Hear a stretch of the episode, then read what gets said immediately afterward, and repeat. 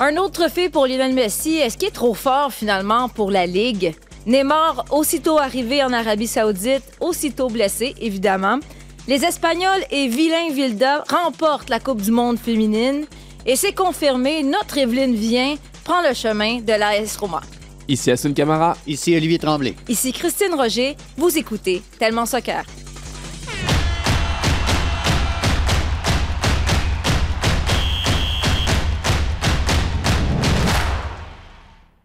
Más fácil, más sencillo, como comenté en su momento, mi salida eh, a París no era algo que yo deseaba, no era algo que yo quería irme de, de Barcelona y, por así decirlo fue de un día para otro. Y, bueno, pasó un poco por ahí también el, el acostumbrarme rápido a, a, un lugar totalmente diferente a donde yo había estado toda mi, mi vida viviendo. Eh, tanto en la ciudad como en lo deportivo y, y, bueno, se hizo, se hizo difícil, pero todo lo contrario a lo que me está pasando eh, ahora acá, gracias a Dios. Bonjour, bienvenue à Tellement Soccer. Salut Assoun. Salut. Salut Oli. Allô. Je l'ai toujours dit, Lionel Messi aurait dû rester au Barça. C'est la première fois qu'il a parlé aux médias. Il y en a qui disent bah, c'est ça, il parlait jamais quand il était avec Paris. Maintenant, il parle avec Miami. Mais il, il dit qu'il n'aurait jamais voulu vraiment quitter le FC Barcelone puis s'est jamais senti bien avec le PSG. Euh, on dirait que, que, que ça paraît qu'il qu sent mieux à Miami qu'avec Paris. L'as-tu déjà vu aussi investi à ça au Paris Saint-Germain que pendant les tirs de barrage en finale de la Ligue Cup. Je pensais que tu allais me dire que pendant même la conférence de presse, il a, il a l'air même plus investi en conférence de presse que sur le terrain au PSG. Donc, euh, c'est dire des. des, des... dire la même chose de deux manières différentes. Exactement, des pénalties. Mais tu as raison. J'ai été marqué, moi, par son degré d'investissement. On a l'impression qu'il jouait vraiment la, bah, la finale de la Coupe du Monde tout récemment, je, sans, sans comparatif. Euh, ben, je veux dire, ça fait, ça malheureux, fait presque 20 mais... ans qu'il attend de gagner cette Exactement. compétition-là. Je peux bien croire qu'il était investi. Non, non mais c'est quoi mais... son je sais pas trop, 46e trophée et tout? 44e. 44e, j'ai Et... la misère à compter rendu là. Non, mais c'est juste exceptionnel, moi, de le voir euh, justement heureux. On le sent, on, on voit la différence d'état d'esprit concrètement avec euh, le Paris Saint-Germain. Il disait ne pas être heureux là-bas, bah, on, on, le rassure, ça se voyait, ça se voyait sur le terrain. Euh, vraiment, vraiment. Et puis là, le voir épanoui, le voir marquer autant de buts, le voir euh, bah, faire ce qu'il fait sur le terrain, bah, c'est en, en, rapport avec le discours qu'il a, tout simplement à côté, à dire que c'est totalement l'inverse -hmm. de ce qu'il vivait à Paris. Donc, euh, pour répondre un peu aux détracteurs, entre guillemets, de, de la MLS, c'est juste qu'il a envie de jouer, il est heureux, épanoui, accueilli, comme tu le disais si bien, en tant que voilà, tête de gondole et, euh, du, du, du, projet, et il le ressent, il a envie de le rendre à ceux qui lui font confiance, et, et c'est pour le plus grand bonheur des, des téléspectateurs. Parce qu'on en a parlé, on a débattu, est-ce que Messi est trop fort pour la MLS? Ben, est-ce que c'est parce il n'a que... pas encore joué en MLS. Déjà. C'est impossible ouais. de le savoir. C'est important okay. ce que tu dis, moi je trouve, parce que les gens confondent un petit peu le tout, c'est une compétition à part, on n'est pas rentré encore dans le championnat. Et euh, la réalité du championnat sera, à mon avis, différente peut-être du, du, tournoi en tant que tel. Donc, euh, c'est aussi une nuance importante à, donner, c'est sûr. Mais c'est parce que, entre autres, notre réalisateur Jacques-Alexis posait la question pourquoi il a déjà marqué plus de buts qu'avec le PSG dans toute l'année dernière? Je pense qu'Assun tu as répondu un petit peu. Mais si on fait abstraction là, du, du hiatus à Paris qui s'est un peu très mal passé, où il n'avait pas l'air heureux, Oli, si on regarde l'entièreté de la carrière de Lionel Messi, on dirait que le débat se répète. Quand il était à Barcelone, les gens minimisaient un peu euh, ses exploits. Est-ce qu'il peut faire la même affaire un mercredi soir où il pleut à Stoke? On a oublié cette phrase-là, on dirait. On a oublié le, sous-texte de cette phrase-là, parce que, bon, il y avait un analyste en Angleterre qui avait dit ça à un moment donné. Ah, Messi, c'est bien beau faire ça en Espagne, mais tu sais, est-ce qu'il l'a réellement, est-ce qu'il a réellement réussi s'il l'a pas fait en Angleterre? On a, ça fait des années qu'on remet en doute les capacités de Lionel Messi pour X, Y raison. Je ne comprends pas pourquoi, mais parce qu'il l'a seulement fait, entre guillemets, en Espagne. On oublie que Barcelone, je veux dire, Barcelone a pété des équipes anglaises en Ligue des Champions, puis il n'y avait pas besoin de le faire euh, 38 fois par année. Là. Tu te mesurais déjà à certains des meilleurs clubs en Angleterre. Mais tout ça pour dire que oui, là, on est en train d'avoir ce débat-là. Il y a des gens en Europe ou peu importe qui regardent la MLS la Ligue Cup pour la première fois, puis qui sont comme, ben voyons, pour emprunter la, phrase de Neymar, il est en train de jouer contre des étudiants. Mais c'est parce que ça fait presque 20 ans qu'il fait exactement la même affaire partout où il passe. Oh, mais là, le fait qu'il soit capable de dominer comme ça alors a 36 ans, est-ce que ça vient pas mettre en lumière le fait que ah, finalement, euh, c'est pas si fort que ça? Moi, je fais l'avocat du diable parce que vous savez que j'ai beaucoup de misère à mépriser moindrement Lionel Messi, mon Lionel Messi. Mais le fait que tu me dis qu'est-ce qu'il faisait avec le FC Barcelone, mais je veux dire, il n'y avait pas le même âge. Aujourd'hui, il a 36 ans puis il réussit quand même à dominer. Est-ce qu'on accorde moins de valeur au ballon d'or de Stanley Matthews il y a plusieurs, plusieurs, plusieurs décennies parce que c'était un vieux qui avait éclaté une finale de FA Cup comme ailier? Je veux dire, on. Mais là, j'entends des, euh, j'entends des voix qui Les vieux m'énervent. sont là. capables de jouer pareil, là. J'entends des voix qui m'énervent, puis on va, on va expliquer à notre réalisateur quelque chose, là. Que lui, il arrête pas de dire il marche 70 du temps. Mais il a toujours Mais fait est-ce ça. qu'on peut lui expliquer il a que c'est- toujours fait ça. Que c'est pas, le, il a pas besoin de courir en tout temps? Il va toujours être bien positionné pour recevoir la passe, pour créer des espaces, puis aller marquer. Asun fait quelque chose. Il arrête pas de dire qu'il marche 70% du temps. Mais, par exemple, Neymar qui roule huit fois à terre, ça, c'est On correct. là. on pitch ça dans le cours à ça. Non, Hein, on? Non, mais- laisse t'organiser avec ça. C'est- c'est- je pense que ça peut être valable si l'équipe est articulée de la meilleure des façons autour de ça. Le problème, c'est quand tu es en Ligue des Champions en Europe, par exemple, et que tu as un joueur comme lui qui marche, un Kylian Mbappé qui défend pas et un Neymar qui joue à l'offensive. Oui, là, en termes d'é- d'équilibre, bah, ça devient compliqué et ça fonctionnait pas en Ligue des Champions. C'était impossible que cette équipe puisse, euh, puisse gagner en faisant beaucoup moins de kilomètres qu'un Manchester City ou, qu'un Ba- Bayern Munich. Donc, euh, forcément, ça peut poser problème. Mais la réalité, c'est que avec l'équipe d'Argentine, avec euh, l'Inter Miami, je veux dire, on joue pour Messi. C'est Messi qui lead l'équipe. On, on essaie d'articuler le tout pour lui.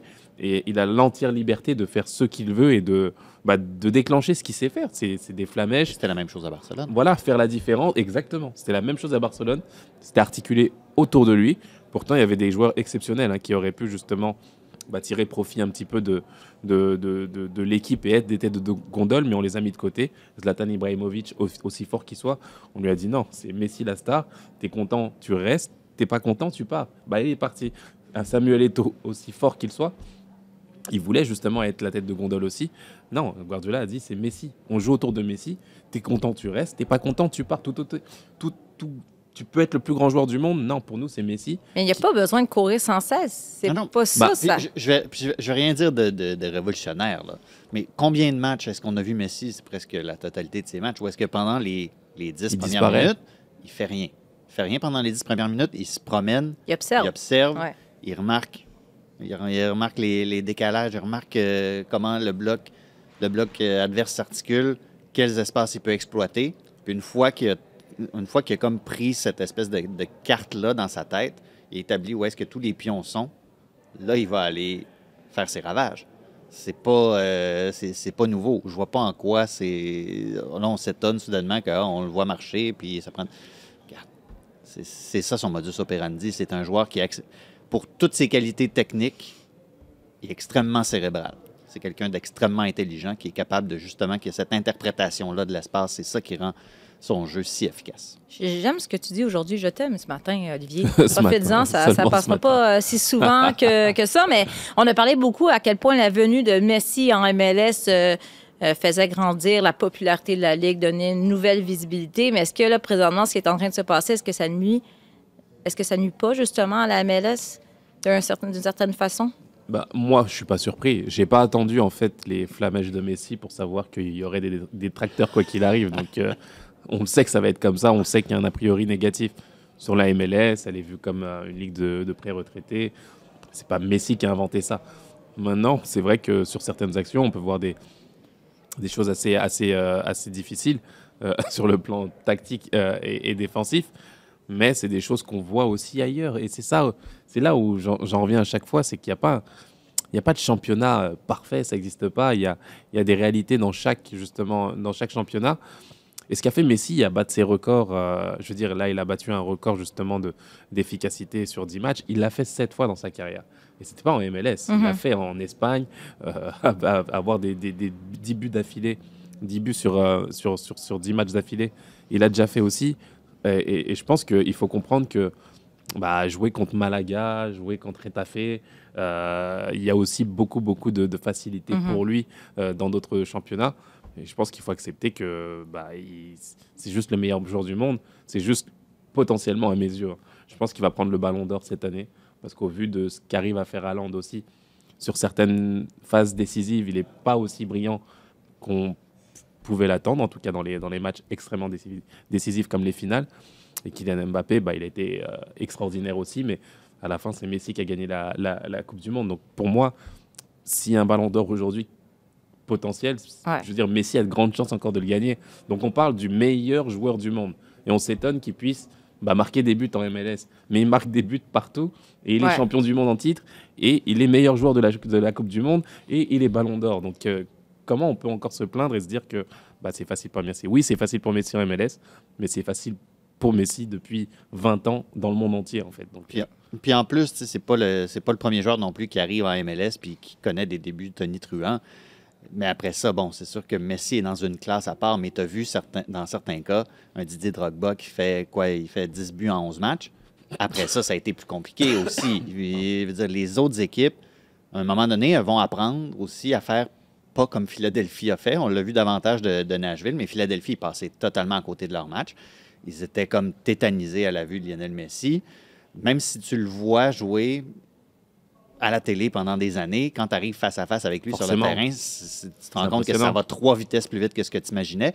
Il y a une période d'ajustement aussi. Messi va encore être bon. Je ne suis pas en train de dire que là, soudainement, en 2024, il va arrêter de marquer. C'est pas ça que je dis. Mais au moins, il va y avoir une certaine période d'ajustement qui va s'être euh, passée. Puis là, peut-être qu'on va ramener ça euh, un petit peu plus respectable, dirons-nous. Puis c'est c'est vrai que les, certains sur certains buts, bien entendu, il y a des erreurs défensives, etc. Il n'y a pas de problème, mais c'est la réalité de tous les buts. Mais ce qui ressort surtout de, de- de la majorité de ces buts, c'est sa qualité exceptionnelle. On est, on est tous Ah ouais. subjugués en fait Ah oui. en tant qu'observateurs, en tant que fan, euh, en tant qu'amateur de football. Lorsque les- la majorité des buts qu'il a mis, on se regarde, on se dit mais comment il fait? Le but face à Nashville, je suis désolé, tu peux mettre le, le- le Bayern devant, et le gars il arrive à trouver une lucarne. On se demande comment il arrive à faire Ouais. euh, d'avoir cinq joueurs euh, face à lui qui sont prêts à défendre, mais lui te trouve justement un angle pour te la mettre en pleine lucarne comme ça. Bah, tous les observateurs du monde entier se regardent, que ce soit Müller au Bayern Munich qui a tweeté, qui a dit mais c'est quoi? Comment, comme, Je veux dire, Comment il fait? voilà comment il fait. Et, et ça, c'est pas une question d'opposition, c'est une question juste de magie, euh, d'intelligence, comme tu as dit, d'intelligence tactique, d'intelligence technique. Et il arrive à faire des choses que d'autres ne font pas. Et c'est surtout la fréquence à laquelle il le fait. Je veux dire, ses, ses coups de pied arrêtés, euh, c'est sa qualité à lui. Quand il marque un coup franc à la dernière seconde pour sauver l'équipe, c'est lui. C'est pas, c'est pas Nashville, c'est pas, c'est pas, c'est, c'est pas Charlotte. Non, c'est Lionel Messi qui arrive à endosser justement cette cape de super-héros tout le temps depuis 20 ans. C'est- Ouais. Donc c'est, plus la qualité du joueur en tant que tel que les, les- l'opposition, euh, des, face à lui. Il n'est pas trop fort pour la Ligue, il est juste trop fort, point, malgré ses 36 Trop fort, ans. C'est très jeune, 36 ans. Hein? Mais on arrive à remettre en cause Mhm. un, un gars qui a gagné 7 ballons d'or, en fait. Je veux dire, je trouve qu'il y a aussi un petit voilà, bashing autour de lui, une compétition aussi malsaine avec Cristiano Ronaldo dans deux environnements différents.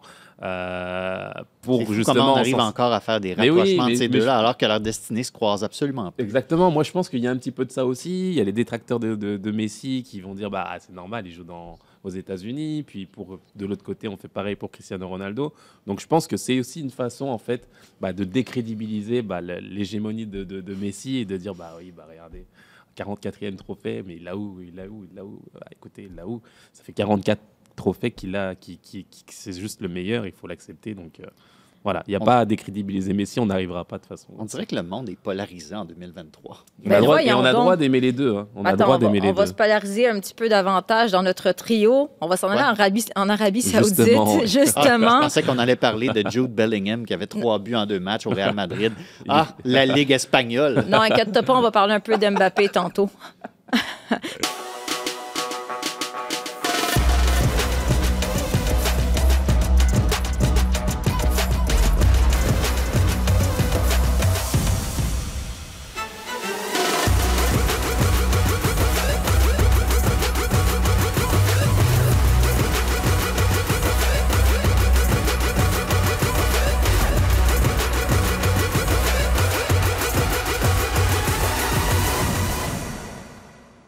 Quel mercato euh, en Arabie Saoudite. On a vu notamment Bono, le gardien d'origine montréalaise, qui a été transféré, qui a signé un faramineux contrat. Il y a des petits airs de Nevio Pizzolito sur la photo qu'on a vue, je trouve. Ouais. C'est vrai? Hein? J'avais jamais remarqué ça. mais- C'est vrai, c'est vrai. Et là, Neymar qui est arrivé, bon, il arrive avec sa maison de luxe, son Boeing euh, et tout, tout le tralala. Donc, je veux dire, il arrive comme un prince. C'est sûr que ce que les gens faisaient remarquer, c'est pas, un, c'est pas mettons, euh, Drogba qui arrive à l'aéroport de Montréal. là. C'est pas le même, euh, le même engouement à l'aéroport quand on arrive. Et soit dit en passant, La première ou la deuxième fois? la première fois, ouais, c'est ça. Mais bref, il il est arrivé, Neymar, et là, ben, j'ai pas pu m'empêcher de rire. On apprend qu'il est blessé et qu'il, pour le moment, il ne peut pas jouer. Franchement, là, tu, ris, des- tu ris des malheurs des autres. C'est épouvantable. Mais non, mais est-ce surprenant? Hein? Pour Neymar? Ben, je sais pas, il y a, il y peut-être l'anniversaire d'un membre de sa famille bientôt, puis il doit rentrer au Brésil. C'est ce qu'un cynique dirait, mais moi, je suis pas ça. Ouais, mais c'est justement en termes, sincèrement, en termes de, de, de- projetée, de marketing et de, du ressenti aussi qu'ont certains Parisiens euh, sur la déception qu'on a envers Neymar. On est comme tant mieux, bon, tu vois. Bah, c'est, Le dire- gars, il dit certains Parisiens. Ouais, non, mais ça donne, ça donne un peu raison. Ça donne raison justement dans la politique sportive du Paris Saint-Germain de se dire que bah, c'est certes le, le- le- un joueur fabuleux, on l'a dit, on l'a répété, il n'y a pas de problème, mais sur lequel malheureusement on ne peut pas compter lorsqu'on en a besoin parce que bah, trop souvent blessé, trop souvent absent. Euh, je crois qu'il a joué 170 matchs en 6 ans. Je veux dire, c'est. T'en as joué plus que ça. toi. Mais non, mais, non, mais so- 170 matchs en 6 ans, c'est. c'est- c'est- Je veux dire. C'est rien. C'est rien. Je veux dire, quand on Ça fait investit cher, sur toi, mettons, ça fait match. extrêmement cher. Ça fait extrêmement cher. Et quand on a besoin de toi, justement, dans des moments cruciaux, quand on a besoin de toi euh, à partir du mois de mars, parce que la Ligue des Champions, je veux dire, avant ça, c'est. c'est- c'est bien, c'est les qualifications, il n'y a pas de problème, mais la réalité, c'est le mois de mars. Et que la moitié du temps, tu n'es pas là. Euh, c'est difficile, justement, pour le, les, voilà, les, partisans qui partagent ça, de, voir que bah, il n'est pas fiable. Et puis, bah, tu as cette annonce fantastique. Des drones dans le ciel, la tête de Neymar, tu te dis, mais ils sont, ils sont dans quelle planète? C'est pas possible. Tu parlais du Boeing, mais mon Dieu, t'as vu? Ils ont alloué un, ils ont affrété un, Bo- un Boeing 747. Pour lui, ses copains, mais je veux dire, il se perdait dedans. Tu regardais le, le siège de, de- du prince au milieu avec ses lunettes. Eh, non, mais moi, moi, je comprends. Sincèrement, l'argent qu'ils ont là, c'est trop. C'est, c'est... Oui, en fait, sauf que c'est même pas, comme tu dis, c'est une business, mais c'est pas le football. Là. Tu te rends compte, il déba... Neymar qui débarque à l'aéroport, il y a 12 personnes, trois photographes, on lui donne un bouquet de fleurs. Oui, c'est beau, il y a drone, le, le- le- le palais et tout, mais au point de vue soccer, là, Il peut pas jouer. C'est ça, moi, en fait, qui me. Qui, voilà, c'est le trop, le superflu, beaucoup, énormément, énormément d'argent. Mais tu, tu reviens à l'essentiel, au sportif, les- le, je veux dire, l'endroit le, le- l'endroit pour lequel il est critiqué. Et après tout, tout ce que je disais, là, le, le Boeing, les drones, l'accueil, des milliers de personnes au stade pour l'accueillir. Et le lendemain, on t'annonce qu'il. qu'il- qu'il- Ils ont acheté une marque. Il Ils n'ont pas acheté un joueur de il- foot, il ils ont peut- acheté une marque. mais c'est ça, mais c'est bien le problème. C'est bien le problème justement du sport de haut niveau aujourd'hui. C'est beaucoup de marketing. Et malheureusement, sportivement, bah, on annonce que au moins pendant six matchs, il ne sera pas présent. Par contre, paradoxalement, on annonce qu'il pourrait rejoindre la sélection en septembre. Pour y être, on ne sait pas pourquoi. Euh, je, je veux dire, il n'y a, rien qui marche. Il n'y a, Ah rien non. qui fonctionne dans tout ça. Et puis, bah, on. Voilà. Et on- Bon, écoute, je ne sais plus quoi dire, moi, sur Neymar. Il y a, il y a trop de talent, trop de déception, trop de. On trop a- d'argent. On est arrivé au point où il ne sait plus quoi dire. Mais non, mais Sauf que si on Neymar, regarde le reste du mercato, wow. là, regardons l'Arabie Saoudite parce que là, les gens regardent ces équipes-là qui, euh, qui, qui semblent bourrées. Là. Je veux dire, il y a du talent. Est-ce qu'ils pourraient rivaliser avec d'autres équipes ailleurs dans le monde? Est-ce qu'ils pourraient rivaliser avec les équipes de la MLS? L'affaire, c'est qu'il y a juste six équipes aussi. là. Quand tu regardes globalement cette ligue-là, moi, je. Je veux Mm. dire, est-ce qu'on est qu'on peut trouver qu'un championnat est vraiment attirant quand, avec six équipes? Bah, j'y vais, tu vas? Vas-y. Moi, je- moi, j'avais juste une joke de Canadien de Montréal à faire avec ça. Fait que vas-y, ça va être plus. Moi je, moi, je Dans pense temps qu'il y avait juste six clubs. Ben non, mais. Moi, je pense qu'on n'est pas prêt encore de. Je crois qu'on n'a pas compris encore l'ampleur de l'investissement et de la volonté de, de- de- d'en faire un des championnats majeurs au monde, en fait. Je suis juste. Je crois qu'on est qu'au début, en fait, de, de- de- justement du projet. Mais aujourd'hui, est-ce que sportivement, bon, là, on va encore faire des comparaisons, mais est-ce qu'on est au niveau de la MLS? Parce que là, quand tu regardes, hey, wow, Sadio Mané, Karim Benzema, oui, là, mais Je comprends qu'il y a quelques en fait, bons joueurs, mais est-ce que c'est comme, c'est comme si moi, j'allais jouer dans l'équipe U8 de ma fille? Non, mais c'est Pas pas, que ça. je me compare. Non, justement, c'est pas ça. Et c'est pas quelques bons joueurs, c'est des joueurs exceptionnels en fait. La réalité, c'est ça, c'est que c'est les meilleurs joueurs du monde Ben qui oui, mais vont t'en là-bas. mets deux par équipe, mettons. Non, si non, les non, autres, c'est. Leur projet, justement, il est là. Il, est, il y avait un, voilà, un cap au niveau des, des- joueurs internationaux. Ils parlent justement de lever ce, ce, plafond de verre et d'avoir une, une. Je pense que de le limiter à 11 joueurs aujourd'hui. 11 joueurs internationaux euh, de la trempe de Riyad Mahrez, de Sadio Mane, de Koulibaly, euh, de Bono. Je veux dire. C'est plus la même chose là, c'est plus la même chose. Et là où justement on peut critiquer certaines choses en France, à se dire que le PSG le- la seule équipe en Ligue 1, c'est la réalité qu'on peut Mhm. avoir dans d'autres championnats. Cette réalité-là, on la voit aussi en, en Espagne en disant que le Real Madrid et le Barça sont forcément champions dans leur championnat aussi. Et ce qu'on voit bah, en Arabie Saoudite, moi je, pense sincèrement qu'on n'est on n'est pas prêt encore. Je pense qu'ils veulent en faire le meilleur championnat du monde et qu'ils vont attirer de gré ou de force non seulement les joueurs qui vont y aller et qui, on voit Henrik Laporte qui signe aujourd'hui pour euh, l'Arabie Saoudite aussi, euh, les joueurs vont y aller, mais le public va y aller de. Et Oli, tu n'avais pas l'air d'accord avec moi la semaine dernière, mais le public de gré ou de force ira aussi et découvrira ce championnat, le suivra et sera prêt justement à, bah, à suivre les joueurs, parce qu'on suit énormément les joueurs aujourd'hui, pour en faire l'un des meilleurs championnats du monde. À mes yeux, je pense qu'on va être là. Il n'y a aucune raison en fait qu'ils arrêtent ce processus-là aujourd'hui. Parce que là, tu dis que nous, on n'est pas prêt à ce qui s'en vient. Mais est-ce que la Ligue d'Arabie Saoudite est prête, Oli? Dans le sens où là, on parle, ils, veulent rentrer dans la Ligue des champions. Oh, ça, arrêtez-moi ça. Là. Mais Ça devient ridicule. là. L'Arabie Saoudite? Vraiment ridicule. l'Arabie Saoudite, c'est pas le Qatar. Le Qatar, tu m'aurais dit au Qatar, oui, je t'aurais dit, il n'y a pas de problème. Voilà, euh, très peu de public dans les stades, on achète des partisans pour, pour être représentés. J'aurais eu cette nuance. L'Arabie Saoudite, c'est un pays de foot. C'est un grand, grand pays, c'est un gros bassin justement dans l'Asie, dans Oui, l'Asie justement qui quoi à gagne. ces joueurs-là, Massoud? Eh ben, ils vont jouer au arriver- foot. Ben oui, mais si tu Comme si t'enlèves- si, si t'enlèves t'enlèves- les tous les joueurs de l'équipe saoudienne Jouer dans à le la, championnat. à, la, euh, à la Coupe du monde masculine jouaient dans ce championnat-là. Ils seront Si là. le projet, c'est d'enlever le plafond de joueurs internationaux, puis tu fais juste jouer des Riyad Mahrez puis des Benzema, ces joueurs-là, va- il va arriver quoi avec eux? Mais à un moment donné, passe- moi, si passe en j'étais si un joueur saoudien, je m'en ferais. C'est ce qui se passe en Angleterre depuis 15 Ils ont ans, essayé Olivier. d'exporter, ils ont essayé d'exporter leurs joueurs en Espagne, par exemple. L'Espagne, ce championnat minable là. Mais Les joueurs n'ont pas été capables de se faire une place. Les- C'était certains des meilleurs joueurs saoudiens, puis ils n'ont pas été capables de se faire une place en Mais c'est ce Espagne. qui se passe en Angleterre, Olivier. Mais les Anglais, les Anglais réussissent quand même à aller jouer ailleurs, je veux dire. Bah, aller jouer ailleurs. Je veux dire, le, si tu as 11 joueurs, c'est un groupe de 23, 24 joueurs, tu as 11 joueurs, tu crées un amalgame, tu crées de la compétence, tu prends non seulement des joueurs, mais il y a des coachs de, de, de- de niveau international en Arabie Saoudite. Je pense que, je crois qu'on ne se rend pas compte justement de.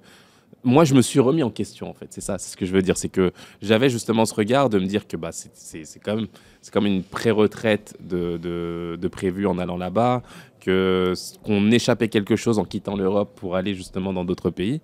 Mais je pense que, comme dit Kylian Mbappé, le, le monde, il a changé. T'aurais-tu le goût de t'essayer, toi? Bah, moi, j'aurais j'aurais aimé, j'aurais aimé aller justement à une certaine période au, au Qatar. J'ai j'ai eu l'op- l'opportunité juste avant de revenir à la, en, en MLS. Mais la réalité, je pense vraiment que c'est à nous de changer en fait. Notre regard doit changer. Il n'y a aucune raison qu'on connaisse Al Hilal il y a à peine six mois. On ne connaissait pas Al Hilal. Moi, il y a, je veux dire, les clubs d'Arabie Saoudite, je ne connaissais pas les couleurs, je ne connaissais pas justement euh, bah, les, joueurs qui composaient ces, clubs-là. Aujourd'hui, on connaît les noms, on sait où joue Cristiano, on sait où joue Neymar, et c'est comme ça que se fait justement, bah, que se crée un club, que se crée, que se crée justement une, euh, un sentiment d'appartenance, qu'on le veuille ou non aussi. Et je pense vraiment qu'on va être surpris de l'ampleur du projet de l'Arabie Saoudite, qui est une terre de foot. Il y a beaucoup, beaucoup de foot là-bas, je le répète. J'écoutais Olivier Renard, euh, Hervé Renard, pardon, Olivier Renard. Hervé Renard parlait justement de, bah, de son expérience euh, en Arabie Saoudite et je pense vraiment que oui, ça colle à ce qu'il disait. Moi, ça on je je serais inquiet pas pour les joueurs que je côtoyais. Je, je reviens à ce point-là. Tu parles de l'Angleterre. L'Angleterre ne sont pas arrivés avec Hey, on, on va faire rentrer 11 internationaux demain matin, puis ça va être ça. Il y a- ça, a été, ça a été plus mesuré en Angleterre, puis les joueurs anglais ont encore été capables de se faire un- une certaine, euh, de se faire une place dans ce championnat-là. Ils n'ont pas été mis, ils n'ont pas été mis à la rue du jour au lendemain. Là, la manière, la manière dont on parle, c'est ça le projet. C'est ça le projet en Arabie Saoudite, c'est d'en faire le meilleur championnat du monde en amenant les meilleurs joueurs internationaux du monde qu'est-ce qui va arriver aux joueurs locaux? Moi, je m'en, des- moi, je m'en, je m'en ferais pour ça. Non, Je m'en non, mais ferais je pour pense. ça parce qu'en ce moment, l'exportation des joueurs, des joueurs saoudiens, si c'est par ça qu'on doit passer, ben, ça n'a pas été prouvé que c'était faisable encore. Tandis qu'à l'époque, ben, tu avais des joueurs anglais, ils n'étaient pas nombreux, mais tu en avais qu'une une poignée qui avait montré qu'ils étaient capables de s'exporter sur le continent ou ailleurs. Là, on n'a pas encore ça en Arabie Saoudite. Non, mais je pense que les meilleurs joueront. Il y a des bons joueurs en Arabie Saoudite aussi. Mais ils n'ont pas été capables, je te le répète, ils, ils avaient, ils avaient une porte dorée ouverte vers le championnat espagnol, puis ils n'ont pas été capables de la prendre. Pourquoi faire? Ils n'avaient pas le niveau. En même temps, c'est la roue qui tourne. Hein? Euh, Messi prend la place d'un joueur euh, américain. Oui, tout simplement. Et pour en revenir à ta question, juste. C'est quoi ma question? Bah, ta question initiale, c'était. Je m'en souviens plus. non, mais c'était de savoir si le, le championnat d'Arabie Ouais. Saoudite était meilleur que la MLS. Euh, sur le terrain, en tout cas en termes de qualité, lorsqu'on voit les joueurs qu'il y a en Arabie Saoudite, bah, c'est difficile de dire que l'Arabie Saoudite est en dessous. Mais attends, là, tu, Concrètement, toi, techniquement. tu aux joueurs que tu Il y a connais. différents aspects. Non, il y a différents aspects. Bah, je veux dire, en MLS, on a trois DP, trois joueurs désignés, et des joueurs justement, euh, voilà, qui, qui- qui- bah, d'autres joueurs qui peuvent venir d'ailleurs, mais qui, qui répondent au sa- salary cap. Quand tu vois justement bah, le niveau de l'Arabie Saoudite, déjà globalement, c'est un bon niveau de foot, c'est un assez bon niveau de foot. Mais les DP, entre guillemets, qui sont présents, c'est des extraterrestres. Je veux dire, quand tu as dans une équipe Koulibaly, euh, Mendy, euh, dans une autre Benzema, N'Golo Kanté, c'est ça tes DP Ouais, mais Hassan, t'en as, as vu, t'en as vu combien de matchs l'Arabie Saoudite à date? J'en j'en regarde justement, ah, bon, pas beaucoup, c'est vrai, mais la réalité, c'est que ce qu'on voit, sur ce qu'on voit justement euh, sur le plan intrinsèque, de savoir que te- dans une équipe, tu peux compter des joueurs comme Karim Benzema, N'Golo Kanté, N'Golo Kanté, euh, ou dans une autre Riyad Mahrez qui peut composer une équipe, je veux dire, c'est c'est pas des DP là, c'est des super, super, super DP. Qui es-tu en train de nous dire que Karim Benzema est plus fort que Wanyama? Ah, je suis pas sûr. Tu sais, la comparaison là. Ben non, ben oui, là, je veux dire, quand je veux dire, c'est que-. Notre DP, c'est- Wanyama, c'est ton DP. Tu fais, OK, c'est pas Ronaldo, c'est pas... euh, Quelle serait la raison pour laquelle l'Arabie Saoudite serait moins forte aujourd'hui, en fait? Genre, Moi, j'en vois pas beaucoup. Oli? J'en reviens, j'en reviens encore. C'est rien contre les, joueurs saoudiens, je suis sûr qu'ils mettent beaucoup d'efforts. Mais en ce moment, ce que je, perçois, c'est qu'il y a un gouffre qui est en train de se créer entre justement la qualité de ces joueurs, des super joueurs désignés-là, et les, joueurs qui sont moins. On en revient à toute l'équipe saoudienne à la Coupe du Monde était dans ce championnat-là. Oui, ils ont battu l'Argentine, mais c'est à peu près tout ce qu'ils ont fait. Déjà, tu parles de la MLS, il y a une plus grande, euh, il y a, une- il y a y un plus grand nombre de nationalités qui sont, qui sont couvertes. Oui, il y a beaucoup d'Américains, beaucoup de Canadiens, mais tu sais, des- il y avait peut-être. euh, Parce que en le plus, j'ai est je devrais, je devrais avoir les notes devant moi, mais tu sais, dans- des joueurs qui sont allés à la Coupe du Monde Mm. de, 2000, euh, de 2022. Je me souviens plus quelle année on est. Joueur de Coupe du Monde de 2022, ben, il y avait un, un- un Camerounais, il y avait un Marocain qui était là dans le championnat, euh, dans, dans le championnat saoudien.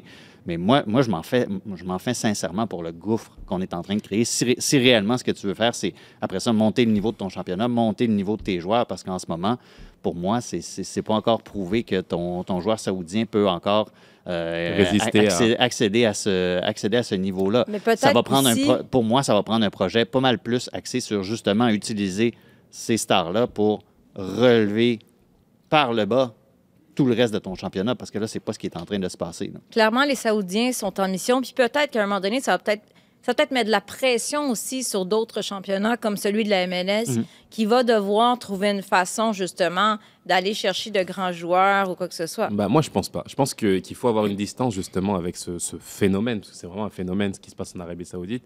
Je veux dire, c'est pas, ça se base pas sur un projet, euh, je veux dire, avec voilà, un investissement et des, des attentes justement sur des retombées, des retombées d'investissement. C'est, je veux dire, il est pas, il est pas. Euh, tu peux pas comparer justement ces deux aspects-là. La MLS doit poursuivre justement son projet, faire ce qu'elle continue de faire très très bien d'ailleurs, se développer, en faire une institution justement euh, euh, crédible. Euh, je veux dire, c'est un fond sans, fonds illimité l'Arabie Saoudite. Tu peux pas te baser justement sur ce, sur cet aspect-là. Ils peuvent mettre de l'argent comme ils veulent, quand ils veulent, sans même réfléchir. Donc si tu arrives à, si tu veux te comparer à ça, bah je pense que tu, tu perdras à la fin. Et, euh, et, et, et, je vois, je vois vraiment pas l'Arabie Saoudite vraiment. Euh, non, je vois vraiment pas la MLS devoir se comparer à ce qui se passe en Arabie Saoudite. Je pense qu'il faut absolument rester dans sa colonne, concentrer, développer son foot, accepter la critique, parce que on rentre dans le jeu nous aussi, bien entendu, mais je veux dire comparer des choses qui sont difficilement comparables, c'est c'est pas un jeu qui qui, voilà qui est c'est plus un petit malsain. jeu. Voilà, bah, malsain, c'est le mot un petit peu fort, mais oui, c'est un peu plus compliqué. Mais euh, je pense qu'il ne faut pas sous-estimer ce que fait l'Arabie Saoudite. Et je pense vraiment, vraiment que bah, qu'on n'est pas prêt. Là. Moi, je, je, me demande ce que ça va donner dans un an, dans deux ans encore. Et à Kylian Mbappé, on parlait de Kylian Ah, Mbappé ah, ou, d'autres joueurs, ça peut être justement des envies euh, Parlant de Kylian Mbappé, n'imaginaient pas avant. Avant de parler de la Coupe du Monde, Oli, euh, quand tu vois Kylian Mbappé marquer puis qui dit euh, Je suis le meilleur, je suis le meilleur. Qu'est-ce que tu penses de ça? Mon livre est juste là. là. Hein? Il est juste ici, mon livre.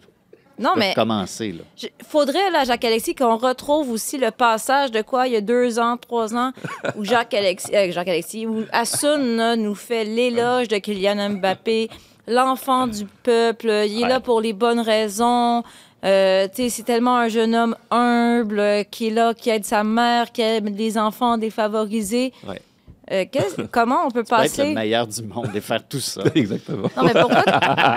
non, mais comment tu peux passer... De... Ouais, ben, comment on peut passer de, du petit garçon du peuple tellement humble à un être aussi... euh, On va le dire, il est arrogant, là? On dirait, on dirait, on dirait que c'est la première fois que tu vois de l'hommerie. Mais non, C'est mais... C'est plate, mais c'est la nature humaine, malheureusement. là. Ah, Je, je sais qu'Assun lui a aimé ça, là. De le voir comme ça, là. Bah, aimer ça, ouais, franchement, ouais. ouais. Il aime ça, la petite arrogance, là. Pas la petite arrogance, mais je veux dire, c'est plus le storytelling de, de, de ce joueur-là. C'est juste exceptionnel ce qu'il arrive à faire. Je veux dire, t'es mis à la cave pendant des, des, des semaines. On te dit non, tu fais pas partie du groupe. On te dit tu joueras pas cette année. L'équipe ne marque pas lors de son premier match de championnat face à Lorient. Match nul. Tu, joues à Toulouse, on dit ok, bon, tu réintègres le groupe, peut-être que tu rentreras. L'équipe est à 0-0, n'arrive pas à marquer. Tu rentres, au bout de 5-10 minutes, bim, tu provoques un penalty, tu marques le penalty. Ben oui, t'es le meilleur, qu'est-ce que tu veux qu'on te dise? Ben, là, Qu'est-ce t'es que le tu veux meilleur qu'on contre dise? Toulouse dans un match non, de 0-0, non, non, et contre l'Argentine en finale de Coupe du Monde aussi. En fait, c'est ça. c'est- Non, et mais c'est- t'es-tu et c'est ce obligé? gars-là. Le meilleur, là, le meilleur, il va compter les buts, mais il n'aura pas besoin de crier « Je suis le meilleur Oui, mais je pense que c'est, je veux dire, c'est quelque chose qui est sorti et il avait besoin de, de l'exprimer d'une certaine D'accord. façon sur le, sur l'instant T. Je veux dire, c'est moins grave que ce qu'a fait le. le- bon, bref. On va en parler après. justement. Mais- ouais. C'est encore mais- Simenon, cette Mais affaire-là. je veux dire, c'est ça. Si, si, si, je veux dire, exprimer justement sa joie et, une- et de revendiquer sur le terrain bah, des, des, des choses extra sportives, bah, moi, je veux dire, continue comme ça, continue à nous bluffer, continue à nous à faire ce que tu fais depuis le début en fait. Il, nous amène des fois à ne pas l'aimer, à se dire mais pourquoi il fait ça? C'est pas possible. Il, il se concentre sur le terrain, trop d'histoires à l'extérieur. Puis là, on l'attend, on dit bah, on va voir s'il va répondre sur le terrain. Il vient, il répond encore une fois, et ça fait six ans qu'il fait ça depuis depuis ses 17 ans. Moi, je bah, Ouais, ouais, on sait. Assoun, continue. euh, euh, Assoun, Kylian, président, Kylian, Kylian continue. président du fan club de Kylian Si Mbappé. au, Ah moins, il nous donnait, fort. si au moins il nous donnait un petit contenu différent, tu sais, au lieu de dire je suis le meilleur, tu sais, il trouve un autre qualificatif, juste, juste, juste pour nous faire rire. On va, C'est moi le plus coquet! on va changer de sujet parce que sinon, euh, j'ai peur qu'Olivier s'en aille. Puis Assoun, ben, il arrêtera plus. Kylian, c'est le meilleur. Il est tellement extraordinaire. C'est incroyable ce qu'il fait sur un terrain. Mais avez-vous vu? Il est vraiment incroyable. Changeons de sujet. Allons parler de la Coupe du monde féminine. Les Espagnols championnes pour la première fois de leur histoire.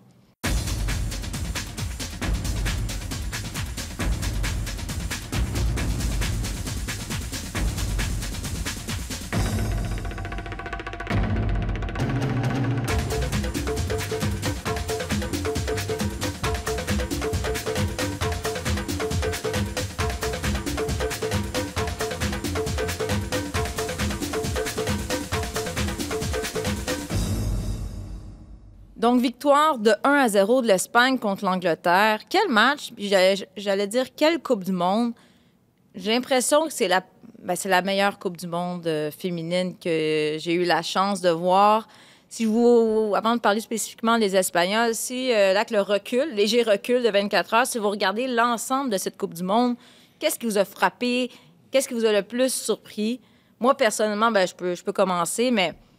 Euh, C'est toi l'animatrice, c'est toi qui pour moi qui décide. mais je vous vois réfléchir. Mais non, mais premièrement, c'est à quel point euh, je suis incapable de faire des prédictions. Non, mais en fait, c'est à quel point ce, ce- C'est cette c'est nouveau de cette Coupe du Monde-là, ça? Particulièrement là, mais je pense qu'on nous inclut tous euh, dans, ce, dans, le- dans, dans- dans la même catégorie. Je, je, je pense à quel point il y a eu des surprises dans cette Coupe du Monde-là, à quel point le soccer a enco- encore plus progressé dans les parties du monde euh, par rapport à ce que j'avais imaginé. Euh, et ça, ça, ça me fait vraiment plaisir parce que nous, on est très collés sur les problèmes de notre équipe canadienne. Euh, ça nous montre à quel point il faut qu'on progresse, qu'on fasse un examen de conscience, mais je suis contente de voir qu'ailleurs, ben, on, on investit dans le soccer féminin, puis on a des résultats. Bah, on peut qu'être d'accord avec toi, sincèrement, euh, de voir justement bah, l'ouverture du, du soccer mondial, de voir des. Tu as parlé de surprise, tu as parlé de. Bah, de de- d'éclosion aussi de joueuses qui sont juste phénoménales. Caicedo, moi, en, Col- en Colombie, je veux dire. Ouais. Eh, c'est quoi ça? Ah non, c'est trop fort. Tu- je veux dire, tu n'as même plus de débat en fait pour te dire ah ouais, mais le niveau, ceci, cela. Non, tu as pris des moments en fait de, de plaisir et de et de et de, de, de football pur en fait sur le terrain qui était juste fabuleux. Mais aussi des, des, des, des- moments aussi euh, à l'extérieur qui sont juste incroyables, où l'engouement a été partagé, où on a vu justement bah, des, voilà, euh, au moment du but de, de Simon Kerr par exemple, euh, les gars regardaient ensemble en Australie euh, le but sur les réseaux sociaux au moment où elle marque et tout le monde se lève de la même façon, etc. Tu dis, mais ouais, C'est plus de 2 millions de personnes qui ont assisté au match, puis leur dernier record, c'était 600 000. là. C'est énorme, 75 000 pour la finale hier. C'est exceptionnel, c'est exceptionnel et ça marque justement bah, l'engouement du foot. Bah, On a parlé de l'Australie bien entendu, mais dans dans d'autres régions du monde aussi, on a vu l'hégémonie du Nigeria. Euh, J'ai aimé le Maroc, Mm. Maroc, l'histoire du Maroc. Pour moi, elles, elles ont gagné ces filles-là, même si elles sont sorties en huitième. Mais le fait de voir justement un pays investir euh, dans le projet féminin de cette façon-là et avoir des résultats concrets, euh, efficaces tout de suite, bah, non seulement tu as raison, bah, ça, ça- ça nous fait dire que le, soccer féminin grandit, c'est magnifique. Et euh, sur le plan local, nous donne justement des pistes de réflexion pour nous dire comment est-ce qu'on peut euh, voilà, prendre, se remettre en question, comment est-ce qu'on peut évoluer et comment est-ce qu'on peut continuer à essayer de progresser parce que bah, le reste du monde bouge et n'attend pas après le Canada. Et dans toutes sortes de pays, il y avait toutes sortes d'enjeux avant la Coupe du Monde, euh, avec les fédérations, les joueuses et tout ça, puis on en reparlera. Euh, mais juste avant le tournoi, il y avait quand même des voix qui s'élevaient pour dire Hey là, euh, parlez du terrain, stick to sports, parlons de ce qui se passe sur le terrain.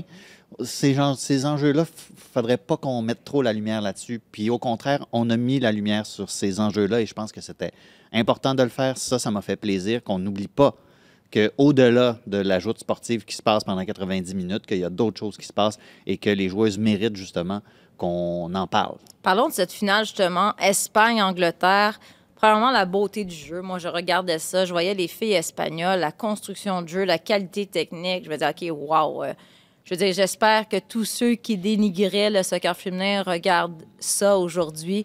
Ils vont voir de la qualité. Et là, quand on demandait les prédictions, moi, j'étais partagée. D'un côté, tu l'Angleterre qui, malgré le fait qu'elles avaient eu de nombreuses blessures, ont eu peut-être un parcours, euh, j'allais dire, presque parfait. Je veux dire, un très beau tournoi. Et là, elle aurait pu réaliser le, doublé Euro-Coupe du Monde. Et là, les Espagnols, ben, on avait le goût qu'elles gagnent, mais en même temps, tu disais, Hum, on a toute l'histoire avec l'entraîneur Jorge Vilda, que, bon, évidemment, ceux qui ne le savent pas, il y a eu 15 joueuses qui ont écrit un courriel en septembre dernier euh, revendiquant certaines méthodes euh, controversées de l'entraîneur. Puis la fédération ben, a appuyé l'entraîneur et finalement, ben, ces joueuses-là ont été laissées de côté. Il y en a seulement trois qui sont revenus en sélection. Là, aujourd'hui, vous voyez la victoire de l'Espagne. Bon, est-ce que c'est la victoire des filles, c'est la victoire de l'entraîneur, mais est-ce que vous pensez que ça va donner davantage de pouvoir aux joueuses qui tentent de revendiquer des choses? Ou de l'autre côté, ça va donner du pouvoir à la Fédé qui fait, bon, ben, au coach, il dit, regardez, c'est finalement, il est bon. Vilda In. Ça, c'est ce que la- le compte Twitter Ah oui. de la sélection espagnole a envoyé dans l'univers après la finale. avec une photo de lui triomphant. Fait que tous ceux qui pensaient que les joueuses allaient avoir plus de pouvoir après ça, je pense que vous avez votre réponse. Juste là. Cela dit, j'ai aimé la une de Marca en- à Madrid euh, ce matin qui euh, a essentiellement répliqué la, la une d'il y a 13 ans quand, la- quand les hommes ont gagné la Coupe du Monde aussi. Donc, avec une belle photo euh, de l'équipe triomphante sur la une. Mais, et je ne sais pas si c'est fait par exprès, mais c'est très drôle parce que, euh, et là, punchez sur moi et Asun, s'il vous plaît. On voit la main d'une joueuse comme ça, devant le visage du sélectionneur. Voilà. C'est de l'excellent contenu. Moi, ça m'amuse énormément que sur la une du quotidien sportif le plus lu en Espagne, tu as une main directe devant la face de Vilda. C'est très poétique. Parce qu'évidemment, bon, là, ça enlève du pouvoir aux filles, mais je l'ai écrit dans mon analyse hier. Pour moi, c'est vraiment, il y, a, eu deux clans, les joueuses et l'entraîneur, mais aussi les joueuses et les amateurs de foot. Les amateurs de foot en Espagne sont derrière cette sélection-là. C'est eux autres qui sont déplacés au Camp Nou pour un 91 000 personnes pour un match entre l'FC Barcelone et le Real Madrid. Donc, les filles ont gagné pour elles, ont gagné pour ces fans-là. Mais si nous, on pense que notre Fédé est tout croche au Canada, c'est autre chose là, en Espagne. là. Oui, c'est autre chose dans énormément de, de- de fédérations. Et euh, comme tu l'as dit, malheureusement, dans le sport de haut niveau, c'est les résultats qui, qui, je veux dire, qui valident un tout. Là où on pouvait remettre en question et discuter autour du sélectionneur, bah, il va te revenir en te disant bah, Regardez, j'ai gagné avec des filles euh, qui Qui voulait m'ont pas de moi. C'est ça, et qui m'ont finalement. Qui... Non, mais la réalité, c'est que les filles qui voulaient pas de lui, Elles sont pas là. elles sont pas là. C'est ça. Ce que ça démontre, par exemple, c'est à quel point il y a de la profondeur dans, cette, dans ce pays-là. Ils ont gagné à 100 certaines de leurs plus grandes joueuses. C'est ça, et c'est bah, une victoire sur le terrain, certes, mais qui peut amener des questions et encore plus de questions euh, au lendemain de cette, euh, de, de cette finale. Et, euh, et tu sais pas comment le prendre, parce que c'est vrai que dans un sens, euh, s'il y a des fléaux qui sont établis, qui sont, qui sont graves, euh, je pense qu'il faut justement euh, prendre la mesure de ces fléaux, et si le, le sélectionneur mérite d'être révoqué, il faut le révoquer sans aucune, je veux dire, voilà, sans, sans prendre justement de pincettes, il n'y a pas de problème. Mais si c'est un- une question d'état d'esprit ou une question justement de philosophie ou que les joueuses n'adhèrent pas justement à un projet, c'est là où la question euh, se pose et la limite y est. Euh, est-ce que- est-ce qu'il faut suivre des filles qui ne veulent pas rentrer dans le projet parce qu'elles ont un certain ressenti ou qu'elles ne jouent pas ou qu'on joue pas de la même façon? Ou est-ce que c'est des allégations qui sont fortes, qui sont, je veux dire, répréhensibles, je veux dire pénalement? Parce que c'est là en fait la réalité. C'est est-ce que pénalement il y a des choses qui sont répréhensibles ou pas? Je pense que c'est la distinction qu'il faut arriver à faire dans, dans, dans les sélections euh, nationales. Mais quand il n'y a même pas eu d'enquête par la fédération sur son sélectionneur, ne serait-ce que pour vérifier la validité de ces allégations-là, Oui, je pense que ça te dit où est-ce qu'on en est dans, Bah, c'est comme dans en ce processus-là. On a eu ça en France aussi avec Corinne Diacre. Euh, on a eu des, des filles justement qui, qui- qui n'ont pas voulu adhérer justement à ce projet, qui ont remis en question, euh, je veux dire, sa personne. Moi, je suis pas le grand, je suis pas le plus grand fan de Corinne Diacre, donc je veux dire, j'étais content même de la voir partir, mais mais je veux dire, si c'est si c'est juste une question de philosophie de jeu, parce Ben, que- dans Jorge Vildas, qu'on ne connaîtra jamais le fond de l'histoire, mais on parle de méthode euh, d'entraînement euh, difficile. difficile, que pas encadré euh, médicalement, qu'on re- on- empêche les joueuses de barrer la porte de la chambre d'hôtel avant d'avoir avant que le, le coach soit passé pour vérifier que tout était en ordre.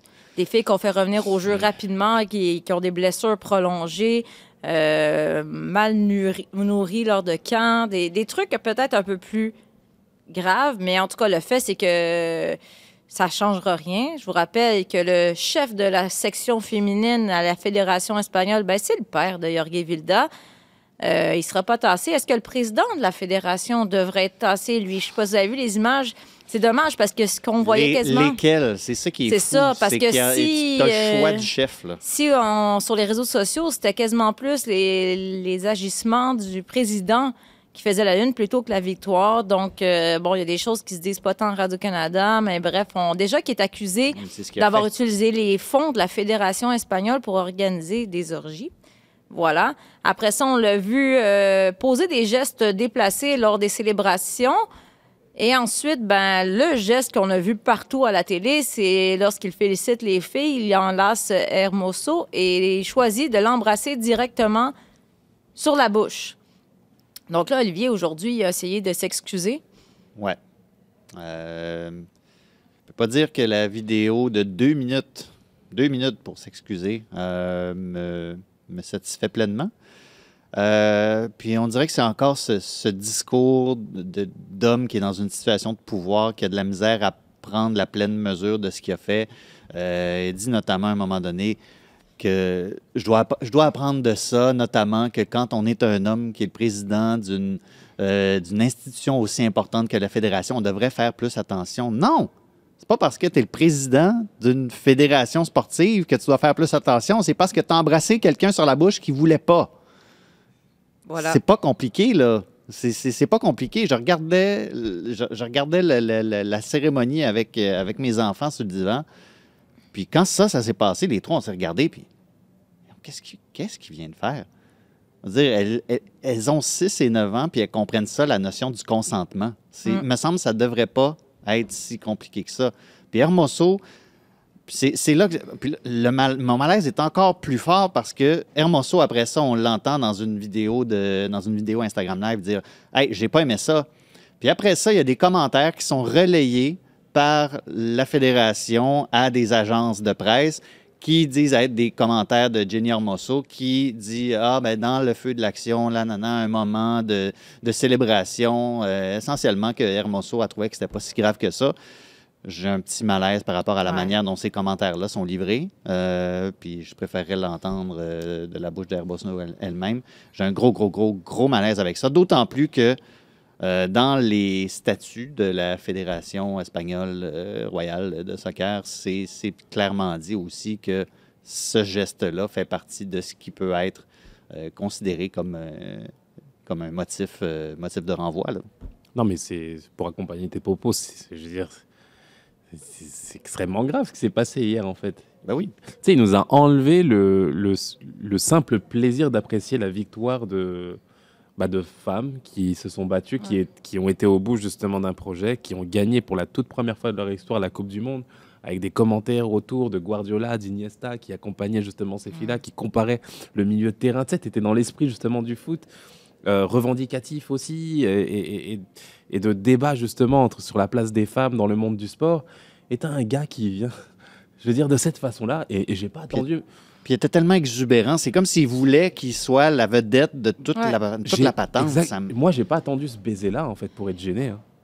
Ben, avant- même, Infantino, même qui va crasher la, la- la- la photo des, des officiels. Il vient se, plater- se placer, je pense, directement à côté de Tori Penso. C'est Tori Penso qui devrait être au centre et qui devrait être le point, euh, le, le- le point important de cette photo-là, pas le, le dude qui, qui donne les médailles. Il y, a- il y a ça, et, et je veux dire, la façon dont il embrassait les filles avant même ce, ce baiser-là, je veux dire, j'étais gêné. Je dis, mais qu'est-ce qu'il fait Parce que tu as, mettons, Olga avec ses coéquipières qui prennent un selfie et lui arrive et embrasse sur la joue puis ça. se met dans la photo. T'es un président. Alors qu'à côté, t'as la reine t'es qui est qui, toi? tellement digne. C'est ça, et tu te dis, mais attends, c'est pas, c'est qui? Mais je me demandais, mais qu'est-ce qu'il fait là? De quelle façon, en fait, il, il s'approprie en fait ce- cet événement-là, et puis il se permet des choses qui, tu sais, comme disait Olivier, c'est même pas le fait d'être président et et, et- et le fait d'avoir une posture euh, de président de la fédération qui, qui, qui le ça C'est- problématique. Je veux dire, pour lui, il n'y a pas de problème en fait. C'est juste non. que je suis juste président, j'aurais dû faire un petit peu plus attention, mais sinon tout va bien, vous en faites pas. Ouais, c'est ça. Tu sais, mais ça, non, mais ça va pas. C'est incroyable. Et ce qui m'attriste, moi, dans tout ça, en fait, c'est c'est ce que tu as dit, c'est que on se retrouve à parler de ça. Ouais. Ça fait ombrage à ce que les filles ont réalisé. Ben, Puis je pense que c'est important que nous, on le dise. Comme cette Coupe du Monde-là a été incroyable, il y a eu des performances incroyables. Et si nous, au Canada, on peut en retirer du, en retirer du positif de cette Coupe du Monde-là, parce que côté résultat, ça a été assez lamentable, ben, il y a du positif. Entre autres, une Elviline vient, tellement vient, qui finalement est transférée. Elle quitte la Suède et se retrouve avec l'AS Roma.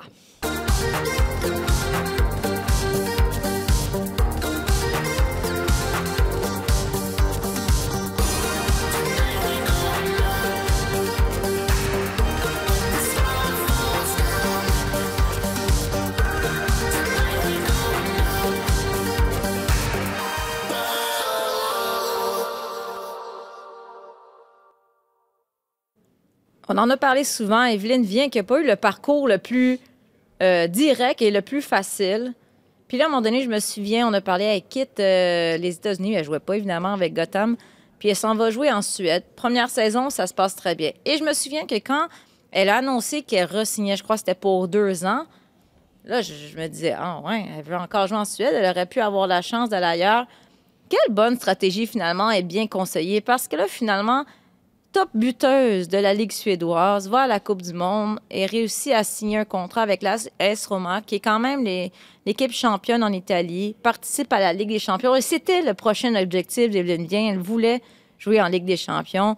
Qu'est-ce que vous pensez de ce transfert, de ce, de ce choix aussi? Parce que je sais qu'elle aurait pu avoir des opportunités peut-être ailleurs. Et là, finalement, c'est l'Italie. Premièrement, choix de musique absolument formidable, même si Evelyne Bien n'a pas connu les années 80. J'ai trouvé ça, j'ai- trouvé ça écœurant. Euh, et je trouve, je- pour ce qui est du transfert lui-même, je trouve, je trouve que c'est une excellente nouvelle pour elle parce que, bon, tu le dis, elle, elle peut jouer la Ligue des champions, elle se joint aux championnes d'Italie. Euh, puis c'est, c'est quelqu'un, Evelyne, qui, est- qui est très curieuse par rapport aux différents styles qui se jouent un peu partout sur la planète. Euh, elle savait que, bon, il y avait certaines de ses qualités qui se prêtaient bien au championnat, euh, au championnat en, Amérique du Nord, mais que pour vraiment que sa palette soit plus vaste, qu'elle puisse ajouter différentes cordes à son arc, fallait qu'elle s'expatrie. Là, elle est meilleure buteuse, oui, euh, dans, son ancien championnat maintenant. Mais là, elle va arriver en Italie où est-ce qu'on on joue d'une manière différente. Euh, on connaît le, le classique cliché de l'Italie, plus porté sur la défensive et tout ça.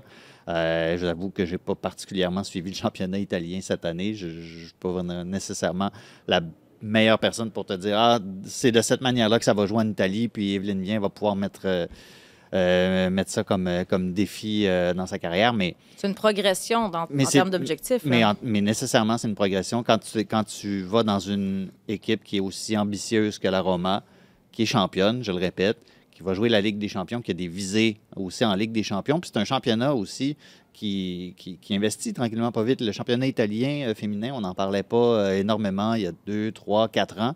Puis là, ben, euh, on en a eu un premier exemple avec Julia Grosso. Ça nous a un peu ouvert les yeux, qui est allée jouer avec la Juve. Puis là, tu as la Roma qui va chercher Evelyne Vien. Non, franchement, c'est, je trouve que c'est une très bonne nouvelle. Puis on va. euh, on, on ne gagne. On, on ne peut que gagner à voir différentes Canadiennes aller dans différents championnats. Ça, ça nous ouvre certains horizons aussi, nous, comme, euh, comme gens qui aiment ça, juste regarder, euh, regarder du soccer. Puis on va arriver avec. euh, je trouve avec ça, ça amène un petit, un petit plus aussi au, au camp, des, au camp de l'équipe féminine. Ouais. Ça, ça devient intéressant de voir comment est-ce que tout ça va s'articuler avec les matchs de, les matchs de qualif euh, olympiques qui s'en viennent. Bah, c'est exactement ça. Moi, je trouve que c'est, je veux dire, si tu es un jeune ou une jeune joueuse qui se demande quelle est la meilleure façon justement de devenir professionnel un jour et de réussir sa carrière professionnelle, je veux dire, c'est un exemple parfait pour les jeunes en termes d'abnégation, de persévérance et, de fait de, de- je veux dire, la façon dont elle se remet en question à chaque fois et elle est rebondie euh, malgré l'adversité, c'est, incroyable. Et avoir un projet comme celui-ci, pour elle, c'est exceptionnel parce que ça lui permet bah, de progresser, d'avoir bah, la possibilité de s'inscrire dans un grand club, certes, mais d'avoir un niveau de compétitivité au quotidien, euh, je veux dire, de très très haut niveau, et qui enlève tout simplement toutes les questions qu'on pouvait se poser autour d'elle, parce que ses qualités intrinsèques, son potentiel, on le connaît, mais se dire que, bon, elle joue en Suède, etc., est-ce qu'elle a le potentiel pour être la numéro un en équipe nationale il y avait beaucoup de questions qui pouvaient se poser autour justement de ce contexte-là. Si elle performe cette année-là, mais elle doit jouer numéro un aux Jeux Olympiques. Mhm. Ça doit être elle, Ouais. l'attaquante, en fait. Et ça, c'est c'est le projet de sa vie, en fait. Et le timing est parfait pour C'est elle. exactement Ouais. ça. C'est que là, elle arrive dans un moment qui est, je veux dire, à la croisée des chemins de, de sa carrière où l'expérience, elle l'a acquise. On a vu les flamèches qu'elle pouvait amener. Il y avait certaines interrogations au niveau, justement, bah, tu sais, l'envergure d'un club, ça compte là où tu, Mhm. où tu joues, la façon dont tu t'entraînes au quotidien. Euh, la renommée de ton club compte énormément aussi dans une carrière, c'est une réalité. Et là, bah, elle répond, si elle fait la saison, je veux dire, qui, qui, qui peut l'amener au très très haut niveau, je veux dire, elle sera numéro un en Coupe du Monde. Et je ne veux plus avoir de questions en fait à savoir quel serait son statut. Est-ce qu'elle doit rentrer? Est-ce que c'est la place de Christine Sinclair? Non, l'AS Roma lui permettrait ça, en fait. Ouais. Lui permettrait ça. Et moi, j'ai hâte de voir bah, la façon dont elle va évoluer et, et de voir si elle va répondre justement à ce, au défi de sa vie. là. C'est un an jusqu'aux Jeux Olympiques où elle a la possibilité de mettre tout le monde d'accord et de ne laisser aucune interrogation à aucun observateur et encore moins à Beth Priestman. C'est sûr qu'on a un petit parti pris. On la suivait alors qu'elle sortait de l'université américaine. Petit, un petit, petit. Mais c'est parce qu'on. Je pense qu'on a tous vu rapidement le potentiel que cette fille avait, puis elle n'a pas eu sa chance très, très souvent. Les gars, on a presque plus de temps. Je vous pose une question très rapide. Beth Priestman, euh, avec l'équipe euh, nationale américaine, oui, non, peut-être, pourquoi? Est-ce que vous pensez que. Parce qu'il y a des rumeurs qui disent, bon, ben, elle pourrait peut-être être l'une des candidates pour euh, se retrouver à la sélection américaine? Oli? Moi, je, je ne crois pas. Euh, Je ne crois pas. Cela dit, je pense que ça. En tout cas, visiblement, ça tire à sa fin pour Beth Priestman. Il a parlé, euh, parlait à Equalizer Soccer euh, en Australie. Et euh, ça laissait entendre que les qualifs olympiques, ça pourrait être. euh, ça pourrait être la fin des émissions. Ouais. Euh, mais les États-Unis, je suis pas certain. Je suis, je suis vraiment pas certain. Cela dit, Beth Priestman a déjà certaines, euh, certaines entrées ailleurs dans le monde, dans le monde du soccer. Est-ce que, je sais pas, je freestyle, mais est-ce que Sarina Wigman va peut-être euh, se chercher des, des adjointes, des trucs comme ça? Est-ce que ça pourrait être intéressant de revenir à ce genre de rôle-là avec une sélection en Europe? Peut-être. De toute façon, elle n'est pas partie encore, mais Non, si ça c'est se elle passait pas mal à partie. l'automne. On n'est pas parti, mais quand tu regardes qu'est-ce que les États-Unis ont fait, qu'est-ce que le Canada a fait, euh, je vois pas nécessairement comment est-ce qu'un comment est-ce qu'un ou une directeur, directrice technique de parce que là bon, on va être à la recherche euh, aussi de patrons euh, de patrons ou de patronnes du soccer féminin aux États-Unis parce que bon, euh, contrat qui vient à échéance de ce plan sur ce plan-là, mais j'essaie de voir comment tu établis les paramètres pour essayer de trouver un nouvel entraîneur ou une nouvelle entraîneuse, puis ce que Beth Priestman a fait pendant cette Coupe du Monde, comment est-ce que ça cadre avec qu'est-ce que les États-Unis vont aller chercher? Donc, c'est Je- non. ta je le vois réponse. Je le vois pas. Je lui souhaite bien parce que, écoute, Bev, euh, Bev, on sait, elle, elle travaille quand même bien, puis elle est, euh, elle est généreuse, euh, généreuse dans ses, dans ses dispos avec les médias. On l'aime bien pour ça, mais Ça serait un peu, ouais, ça serait surprenant. J'ai la même, un peu la même question similaire pour toi, Asun, parce que le rapidement était moins rapidement dans la bouche d'Olivier.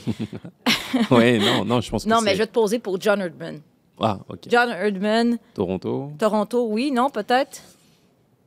pourquoi pas? Pourquoi pas? Ben là, pourquoi pas? Pourquoi pas? Mais c'est parce qu'il y a une Coupe du Monde en 2026. Ça te tente-tu, Asun, qu'on aille À au domicile? restaurant un jour? Non, pourquoi mais- pas? Bah, en fait, c'est exactement ça. C'est ce qu'on me reproche souvent d'ailleurs. Ben, moi, pas ça me prendre tente, de Christine. décisions tr- Merci. Non, non, mais ce que je veux dire, c'est que, je veux dire, en tant qu'observateur, je pense que d'ici la Coupe du Monde 2026, si on avait un autre sélectionneur, je ne serais pas, je serais pas déçu en fait, Ah. parce que je voudrais voir du renouveau, voir quelque chose de. J'ai l'impression que ce qu'on verra en 2026, j'aurais l'impression de, de l'avoir vu au Qatar déjà en fait. Toi, t'attends Ancelotti.